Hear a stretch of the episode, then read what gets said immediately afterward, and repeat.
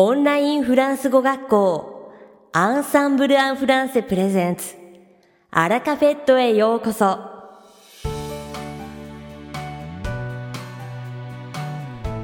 Bonjour, c'est Daisuke, professeur chez Ensemble en français. Comment allez-vous? こんにちは。アンサンブル・アン・フランセフランス語講師の大輔です。9月も後半になりましたが、いかがお過ごしですか？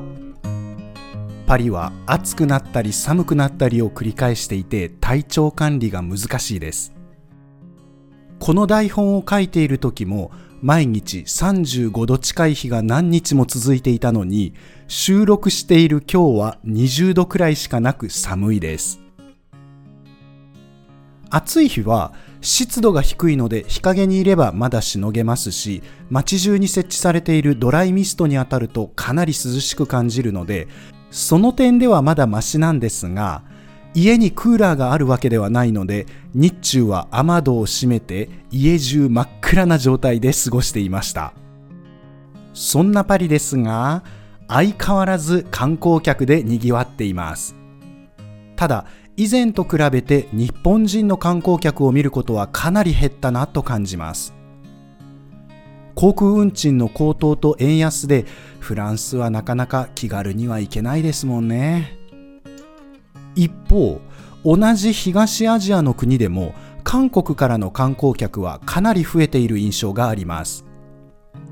以前は中国人に間違えられることが多かったんですが最近はまず韓国人と聞かれることが多いです。日本人だよと答えると久しぶりに見たと言われることがあります。早くこの円安と航空券の高騰が落ち着いてくれることを祈りながらフランス語の勉強頑張りましょうね。さて本日のアラカフェットは2部構成でお届けします。第1部は僕大輔がお届けするフランス語レッスンです。会話ですぐに使える短く簡単で覚えやすいフランス語の表現をご紹介します。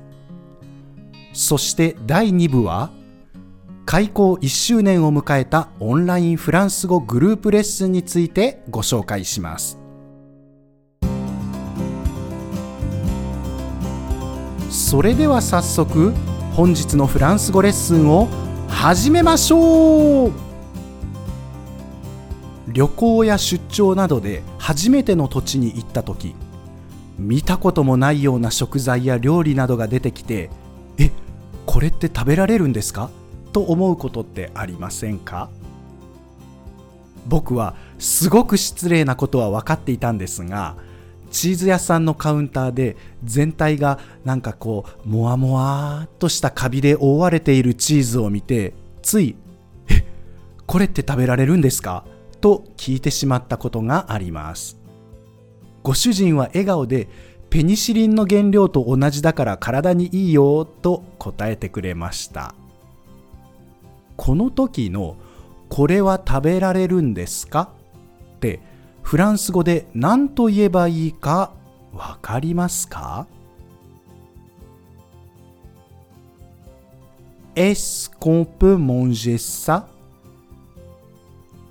こういう文章を思い浮かべた人も多いんじゃないかなと思います。もちろんこれでもこれって食べられるんですか？という意味で通じます。ただ、この文章の場合、二通りの意味があります。これは食べられるんですか？と、これを食べてもいいですか？二つ目の食べてもいいですか？という意味で捉えられた場合、食べられるかどうか、食用に適しているかどうかを知りたいのに、Oui, oui, c'est pour toi, sers-toi. それ君のだよ、どうぞ、みたいに答えられてしまうかもしれません。その時点で食べられるものであることはわかるんですが、なんか欲しかった回答とは違うので、ああ、そういうことじゃないんやけどってなっちゃいますよね。さあ、こういう時、実はたった3つの単語で、これ食べられるんですか？ということができます。Ça se mange. Ça se mange. Ça se mange. 主語を私や私たちではなくさ、それにしてスモンジェ食べられるという題名動詞にしますこれでこれは食べられるんですかという意味になります。どうやって食べたらいいかわからない食材に対してもこのサスモンジュを使って聞くことができます。サスモンジュコモンサスモンジュコモンサスモンジュコモンどのように食べられるんですか？どうやって食べたらいいんですか？簡単ですよね。では、液体の場合はどうやって言えばいいのでしょうか？そうですね。さすぼわ。さすぼわ。さすぼわ？すぼわ飲まれるという題名動詞を使ってこれって飲めるんですか？と聞くことができます。例えばこのスボワーを使うとこんなことも言うことができます。スサケスボアショスサケスボアショスサケスボアショ直訳だとこの酒は熱く飲まれます。でこの酒は熱燗で飲みます。という意味になります。この題名動詞を使うと短い言葉でパッと言えるので便利ですよね。ぜひフランスに行って初めて目にした食材などがあった場合使ってみてください。ただし出してもらった料理に対して使うとかなり失礼なので使う場合はよっぽど珍しい食材や見た目がぶっ飛んでいて度肝を抜かれるような料理に対してだけにしておきましょう。他にもサスモンジュ、サスボア以外の言い方でも言えますが今回は題名動詞を使っての表現をご紹介しました。他にもどうやって言ったらいいか考えてみてくださいね。いかがでしたか？今回のように知っておくと役に立つフランス語の一言はアンサンブルで配信しているメールマガジン無料メールレッスンでたくさん紹介されています。ご興味がある方はぜひアンサンブル・アン・フランセのホームページから無料メールレッスンにご登録ください。それではまた。アビアントアラカフェットは日本最大のオンラインフランス語学校アンサンブル・アン・フランセがお送りしています。続きまして番組の第2部はアンサンブルスタッフのよしこがお届けします。今回はアンサンブルがスカイプのマンツーマンレッスンの他に別途提供しているオンラインフランス語グループレッスンに関する耳寄りな情報を皆さんにお知らせいたします。本グループレッスンはおかげさまで開校から1年を迎えました。開校1周年を記念して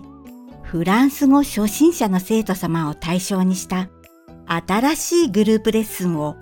9月11日から3ヶ月期間限定で開講しました。その名も超基礎フランス語レッスンです。担当講師はアンサンブルのベテラン日本人講師で、これまでに何百人もの入門者を教えた経験がある綾子先生です。スカイプのマンツーマンレッスンは非常に予約が取りにくい講師ですので、そんな綾子先生によるグループレッスンを3ヶ月間、平日毎日受講できるなんて贅沢な企画ですよね。こちらのグループレッスンでは、フランス語文法の基礎を入門者の方でも理解しやすいように、フランス語と日本語を交えて解説します。綾子先生の丁寧な言葉選び、適切なアドバイス、そして輝くスマイルで初心者が楽しく安心して受講できるのはもちろん、中級以上の生徒様にも文法理解の確認として、また目から鱗な新発見として役立つ内容であることは間違いありません。